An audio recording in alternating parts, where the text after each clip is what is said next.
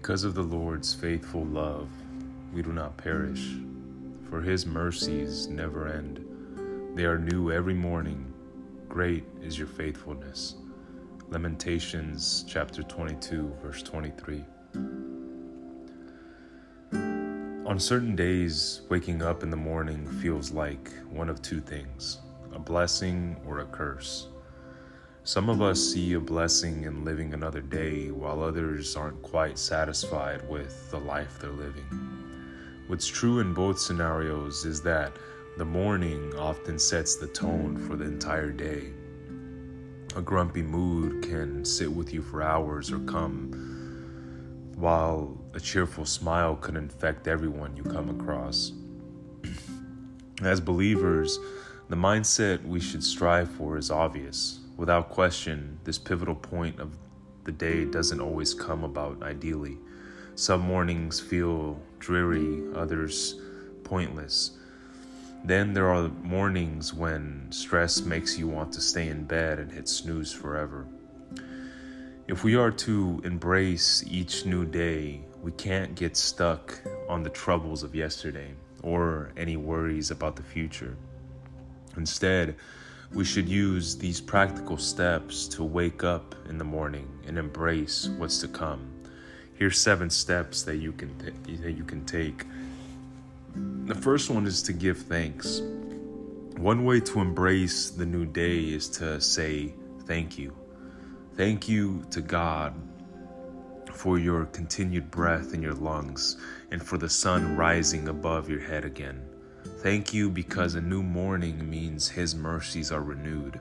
Thank you because a new day is another step toward whatever God has planned for you.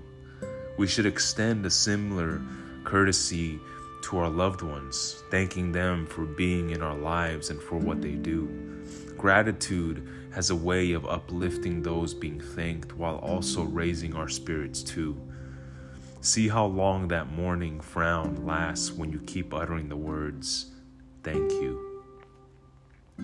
The second is to make a plan. If you have trouble embracing a new day because of future fears or past troubles, then make a plan. Taking a strategic approach to the day will help you make the most of the new while minimizing the old. If you've ever been kicked out of the home or lost a job, the impact of sudden change can be monumental. Yet, even if the day isn't ideal, you can make the most of what you do what you do have by setting a plan in place.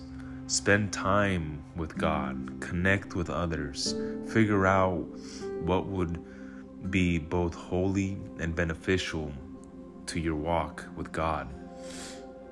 The third step is to let go. One bad habit that gets us into trouble is trying to enter a new day while still clinging to the past.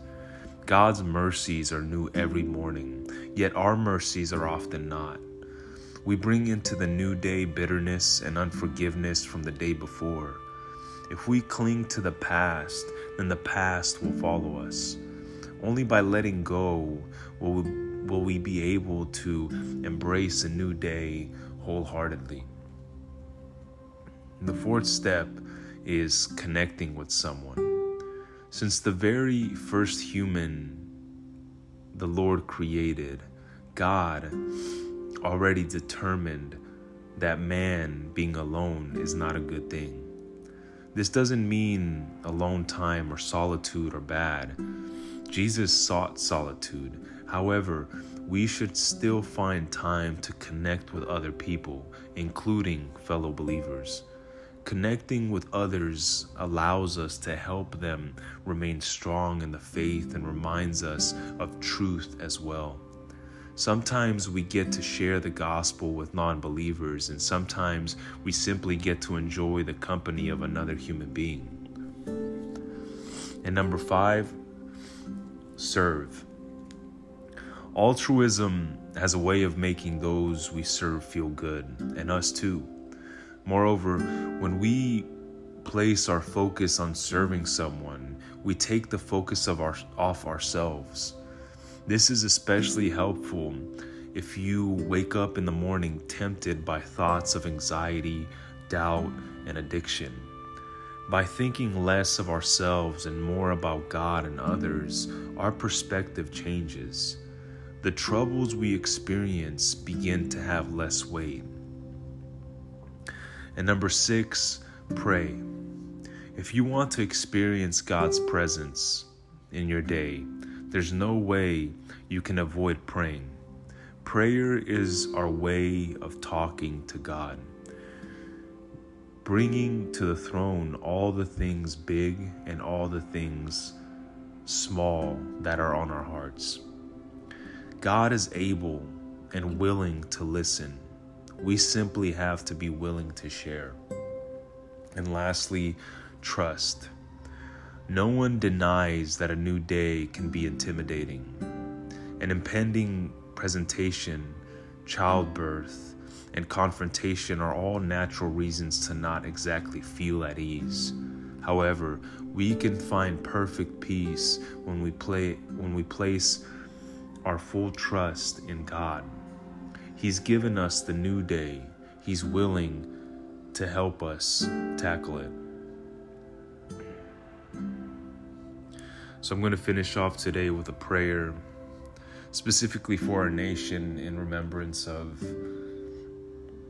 the tragic events that took place 21 years ago on this day, 9 11. Father God, we pray for our nation as a whole this September 11th. September 12th was met with unity and grief that we all shared. It is still something we share as a people. It is a reminder of how fragile and precious life truly is. Lord, we pray for peace and unity in our nation today. We pray that your spirit would pour out among us and that though and that through and by you there would be a common heart a common goal, and a common desire for peace and kindness towards one another. Let us not lose sight of what is important in this life and help us love one another as you truly love us. Lord, we pray for our leaders today. We pray that you would give them wisdom and discernment as they tackle events and dilemmas as they unfold. We pray that you would inspire this nation to be a nation under God, one that seeks to glorify, honor, and praise you. This is our heart's desire, Lord. We desire to be your people and we strive to have peace. This nation has so much to offer. And Lord, we pray for our nation to truly be a city on a hill.